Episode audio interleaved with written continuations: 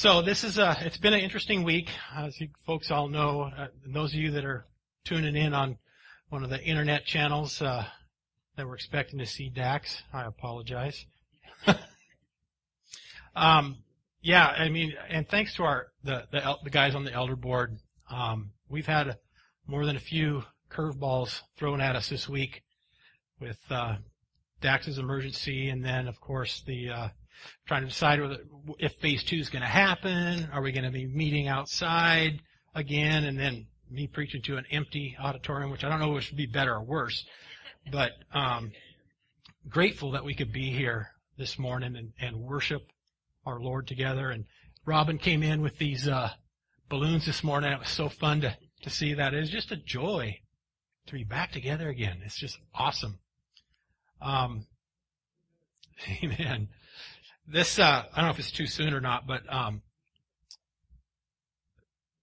Dax uh, came through this, and I think that the the Lord had a big hand in that when he looked down and and saw who he had as alternatives to bring the word to the congregation, and he's like, eh, I don't know, maybe give him a few more years. So uh, we're so grateful that that he's okay. And again, the elders, we did, we were zooming and back and forth and came up with all kinds of contingencies because again, we didn't, we, we didn't know, you know, what was going to be happening. And then the folks back here that have to do the sound and prep for either way we were going to go. And Michelle with all the work she does here to get this stuff ready is, um, awesome to see, uh, the leadership of this church pull together and, and, uh, here we are. So you get to, you get to hear me. I noticed that the uh, little uh, handout there to guest speaker.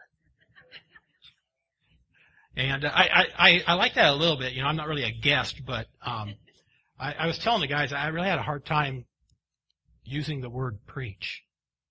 Right? I mean, I, I'm not a trained preacher. Um, I love the Lord. Um, I know what He's done for me, and uh, so uh, I'm bringing the word. You might think that I had to throw this together at the last minute, which I kind of did. But it wasn't like me bringing the word was going to be a big surprise because Dax was supposed to have a vacation back in April, and I was the one that was going to uh, bring the word, preach um, at that time. And so I was doing all this stuff, getting it all ready, and uh, probably you know maybe a third of the way through when the shutdown hit, and uh, the uh, so it's a lesson in procrastination because it's like I just kind of, you know, put the brakes on a little bit. And all along I'm thinking though, you know, I should probably get this finished because at some point I, regardless, at some point I'm going to have to do this. And two, you know, maybe Dax gets the COVID or something like that and then they're going to ask me to do it. So, um, Tuesday we got the news and I'm like, I guess I'm on deck. So, so here we go. Um, you know, it's it's interesting. Seinfeld does this bit where he uh, talks about people's greatest fears, and uh, their number two greatest fear is the fear of death. Number one is public speaking. So you'd rather be in the box than given the eulogy. It's weird. So, anyways, we're again just grateful, and uh, I'm honored to be here. I hope you guys hear my heart. I'm going to pray right now. Heavenly Father, we're grateful to be able to gather together again, Lord. Uh, we're grateful to be able to raise our voices in song, praising you together, Lord. Um, it's not the same when we're at home individually, Lord. We know we can worship you there. We know you're there. But to be together with uh, like-minded believers that love you is just so encouraging, Lord. So we thank you for that. Pray you'd calm my heart. I pray that the people would hear my heart, Lord, and more important, hear your message of forgiveness, grace, and redemption. In Jesus' name, amen. I'll be stopping for a drink regularly. People that know me know I probably, you know, I'm lucky to hear me string 30 words together at any given time. And uh, this is the second time I'm going through this, which is a lot of words. So um, Judy's not going to have anybody to talk to for a little while. But, um, so this morning I'm going to be uh, speaking from 2 Corinthians chapter 5 verses um, 11 through 21. I'll go ahead and read the, the whole thing here to begin with. It says, Therefore, knowing the fear of the Lord, we persuade others. But what we are is known to God, and I hope it is known also to your conscience. We are not commending ourselves to you again, but giving you cause to boast about us, so that you may be able to answer those who boast about outward appearance and not about what is in the heart. For if we are beside ourselves, it is for God. If we are in our right mind, it is for you. For the love of Christ controls us. Because we have concluded this, that one has died for all, therefore all have died. And he died for all, that those who live might no longer live for themselves, but for him who for their sake died and was raised. From now on, therefore, we regard no one according to the flesh. Even though we once regarded Christ according to the flesh, we regard him thus no longer. Therefore, if anyone is in Christ, he is a new creation. The old has passed away. Behold, the new has come. All this is from God, who through Christ reconciled us to himself and gave us the ministry of reconciliation. That is, in Christ God was reconciling the world to himself, not counting their trespasses against them, and entrusting to us the message of reconciliation. Therefore, we are ambassadors for Christ, God making his appeal through us. We implore you on behalf of Christ, be reconciled to God. for our sake, he made him to be sin who knew no sin, so that in him we might become the righteousness of God. It's normally our practice here at church to, uh, like Dax will uh, go through a whole book, and uh, so you don't really need a whole lot of uh, I guess, coming up to speed here, but since that's not what I'm doing, I'm just giving a message out of the middle of it. Um, I'll give a little bit of context and background for 2 Corinthians. Paul took his first trip to Corinth. Uh, it's written about in Acts 18, 1 through 17. He was there about a year and a half, working and testifying to the Jews that the Christ was Jesus. Seems like most uh, didn't like what they were hearing and opposed and reviled him, it says. He gets a little frustrated, I think, and says, From now on, I will go to the Gentiles, although the ruler of the synagogue believes. So Paul actually wrote four letters to the Corinthians. This is kind of like a who's on first kind of a deal going on a little bit. Um, first Corinthians is the second letter, and Second Corinthians is the fourth letter. First Corinthians is a response to a response from the people regarding the first letter. Paul writes about such things as division, sexual immorality, lawsuits, marriage, Christian liberty, order of worship, and the resurrection. After, Paul sent Timothy to Corinth to check things out and kind of be his representative. We don't really know what all happened, uh, but it doesn't seem like it went well. So Paul decides to go himself. This is what they call the painful visit. That doesn't appear to have gone super well either. Um, so Paul returns to Ephesus and wrote a third letter. This is the so-called severe letter and had Titus deliver it to the Corinthians. He then heads to Macedonia where he's suffering a great deal as well. And Paul meets Titus there and gets some good news finally. 2 Corinthians 7, 5 through 7 says, For even when we arrived in Macedonia, our body had no rest, but we were afflicted in every way quarrels outside, fears within. But God, who comforts the humble, comforted us by the coming of Titus. And not only by his coming, but also by the comfort with which he was comforted among you. Because he reported to us your longing, your mourning, your zeal for me, so that I rejoiced even more. Paul was encouraged, and he wrote a fourth letter that we know as Second Corinthians. He begins this letter, as he uh, almost always does, by establishing that he is an apostle of Christ, Jesus, by the will of God, that he's writing to saints or believers. He goes on in the first four and a half chapters writing about God's comfort in suffering, writes about forgiveness, what the new covenant means, the light of the gospel, suffering with the hope of the resurrection, and our heavenly dwelling. So now we'll finally get to our text. I've broken this up into kind of three parts. Um, the first part is, is uh, verses 11 through 13, kind of talks about who we are. It reads, Therefore, knowing the fear of the Lord, we persuade others. But what we are is known to God, and I hope it is known also to your conscience. We are not commending ourselves to you again, but giving you cause to boast about us, so that you may be able to answer those who boast about outward appearance, and not about what is in the heart. For if we are beside ourselves, it is for God. If we're in our right mind, it is for you. it's interesting, they, they say that the, if you're preparing a sermon, you learn a lot more than if you're just sitting out there listening to a sermon. It is true. Um, it's difficult doing this because, I, well, for starters, I've never done it before. and, uh, I have the Logos Bible software, which I am not good at. I would go somewhere and then I'd try to get back to where I was and I couldn't find it. So I'd shut it down and reopen it again so it would start over.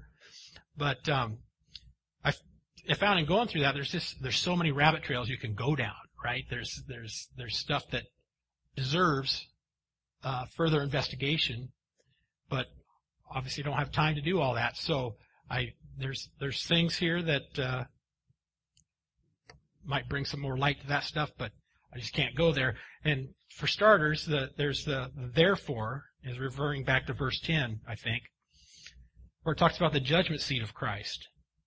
And uh, I'm not going to pretend to know what exactly that's going to be like, how my deeds done in the body are going to be weighed. But I can say with confidence that as we will see at the end, with our trust in Him, we are reconciled and become the very righteousness of God. That's his promise. The fear of the Lord is what implores us to persuade others. And fear, they define fear a few different ways here, but whether that fear is terror of the judgment that awaits those who don't believe, or fear defined as an awe, respect, or love for what God and Christ has done for us. Paul goes on to defend himself against the people that thought the condition of his life did not merit a hearing of persuading. They saw all the suffering he was getting. Um, wasn't sure that uh, he didn't have letters of commendation from people. Uh, so they didn't know if they if he merited a hearing. God knows his heart though, just as he knows ours. He reminds the readers that it's not outward appearance that qualifies him, but the message of reconciliation in Christ that he, we, and they should boast about. It was not the testimony of the law that qualified him, it was the testimony of the Spirit. some think that the uh, beside ourselves in there is kind of funny, or some translations actually say insane, might better be made to say ecstatic or overjoyed or elated. I kind of like that. It illustrates his enthusiasm for the wonderful news of the gospel. I think of Dax when he's excited about it while he's preaching and does his Santa laugh. Ho, ho, ho. I, I love it when he does that. Regardless, those that doubted him thought him crazy, and those whom had their eyes open to the gospel knew it to be true. And, and uh, to me, this is a little interesting. I didn't talk about this in the first service, but at Christmas time when we when we did the Christmas Eve service, some of us got up here and read the Christmas story, and uh, I know that there was unbelievers out in the audience, and as I was reading my section, it, it came to me, it's like, this just sounds crazy. Right? If God had not opened my eyes to the truth of His Word, it's, it's supernatural, right? And it's so, 1 Corinthians actually, uh, 1, 18 through 24 says, For the word of the cross is folly to those who are perishing but to us who are being saved, it is the power of God. For it is written, I will destroy the wisdom of the wise, and the discernment of the discerning I will thwart. Where is the one who is wise? Where is the scribe? Where is the debater of this age? Has not God made foolish the wisdom of the world? For since in the wisdom of God, the world did not know God through wisdom, it pleased God through the folly of what we preach to save those who believe. The Jews demand signs and the Greeks seek wisdom, but we preach Christ crucified, stumbling block to the Jews, folly to the Gentiles. But to those who are called, both Jews and Greeks, Christ, the power of God and the wisdom of God.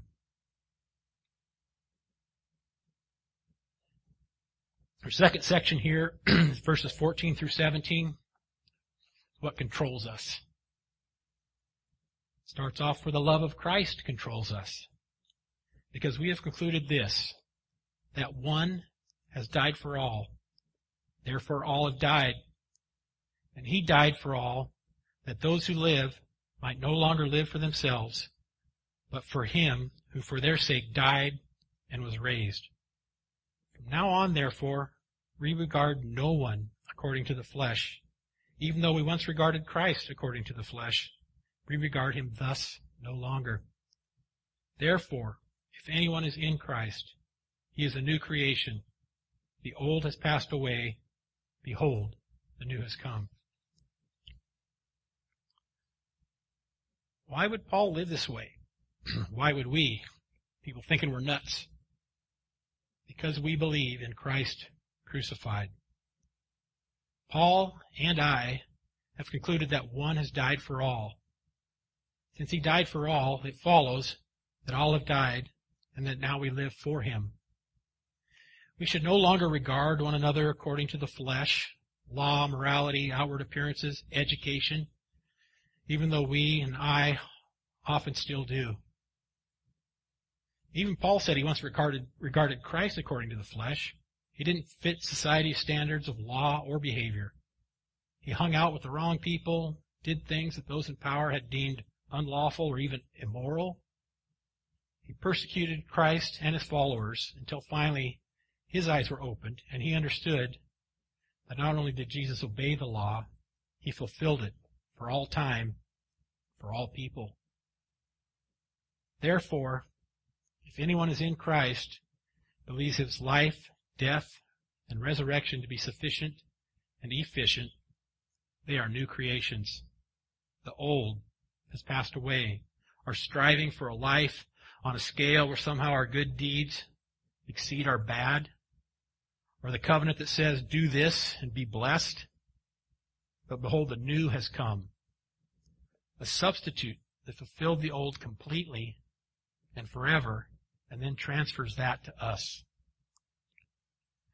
I believe that if this occurs in us, it births a desire, if not an ability, to live no longer for ourselves, but for Him who for their sake died and was raised. It can be no other way. There are those that say if we teach this, people will do what they want and live licentious, antinomian lives. That is not my experience with people that are new creations. In fact, if I did what I want, it would be to live a perfect life without sin. I want to please my Savior. But like Paul, I find from Romans 7 that I do not do what I want, but I do the very thing I hate. I have a desire to do what is right, but not the ability to carry it out. Wretched man that I am, who will deliver me from this body of death? Thanks be to God through Jesus our Lord. So then I myself serve the law of God with my mind, but with my flesh I serve the law of sin. Which is why we should no longer regard one another according to the flesh. It lies about who we are in Christ. This is why I effort to look at my sinful brothers and sisters, you know who you are, not as they appear to be, but as Jesus Christ says they are. This is the love of Christ controlling us.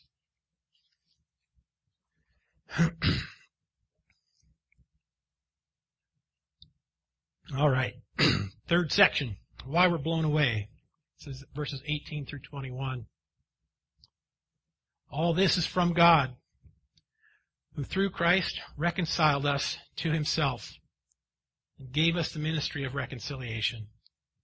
That is, in Christ, God was reconciling the world to himself, not counting their trespasses against them, and entrusting to us the ministry of reconciliation. Therefore, we are ambassadors for Christ, God making his appeal through us. We implore you, on behalf of Christ, be reconciled to God. For our sake he made him to be sin who knew no sin, so that in him we might become the righteousness of God. This is the cool part. Ho ho ho. We're supposed to pay attention, I'm told, when a word or phrase is repeated many times.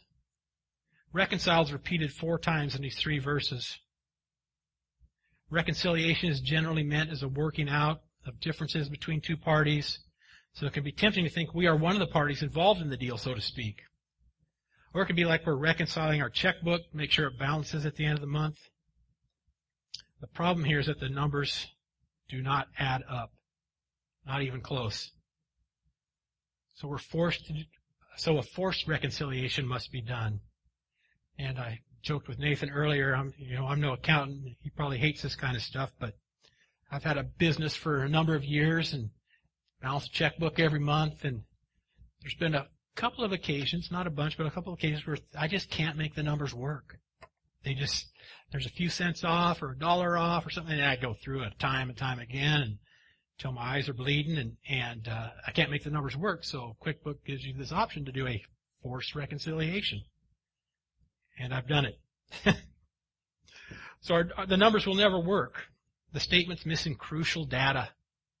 More likely was entered wrong and we can't find it. And this is our inability to do what God commands and thus be righteous. So Jesus does a forced reconciliation. He fulfills the commands and asks us to trust that it is finished. And similar to my QuickBooks program, of course all these analogies break down over time, but similar to my QuickBooks program, when I've had to do this, he only asks, are you sure? Click yes. And then a lot of times it asks you again, but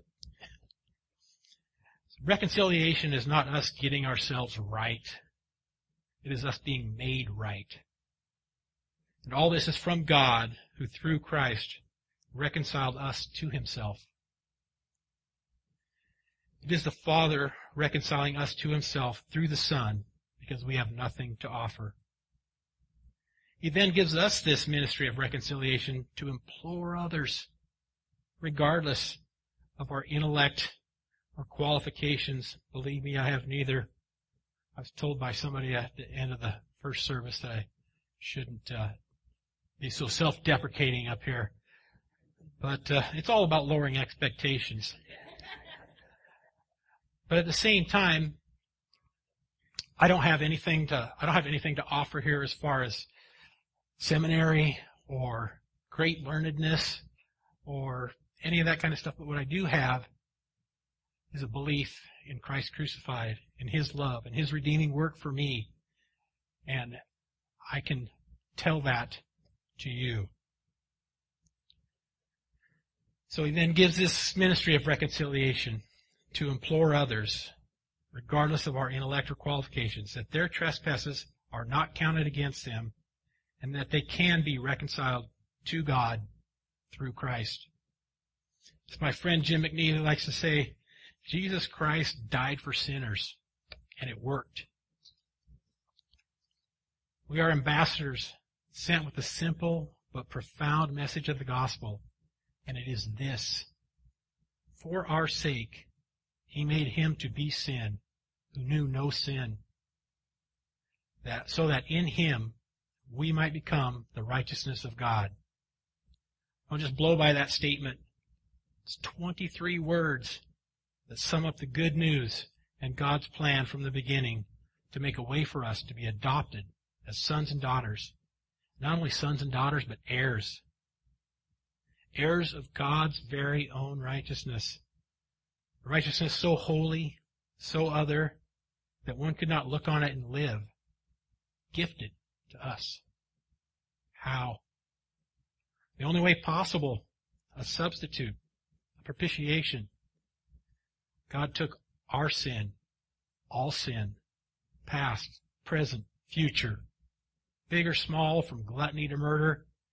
He did not suffer less for your or my small sins than what he does for what we consider the most heinous. He took it all. He became it all. He suffered shed his blood, died for it, and in exchange gives us all his righteousness. And then he rose again to prove his victory over death. So powerful, so humbling, so awesome. This is why we should no longer regard one another according to the flesh. Christ died for that, and it worked. All right.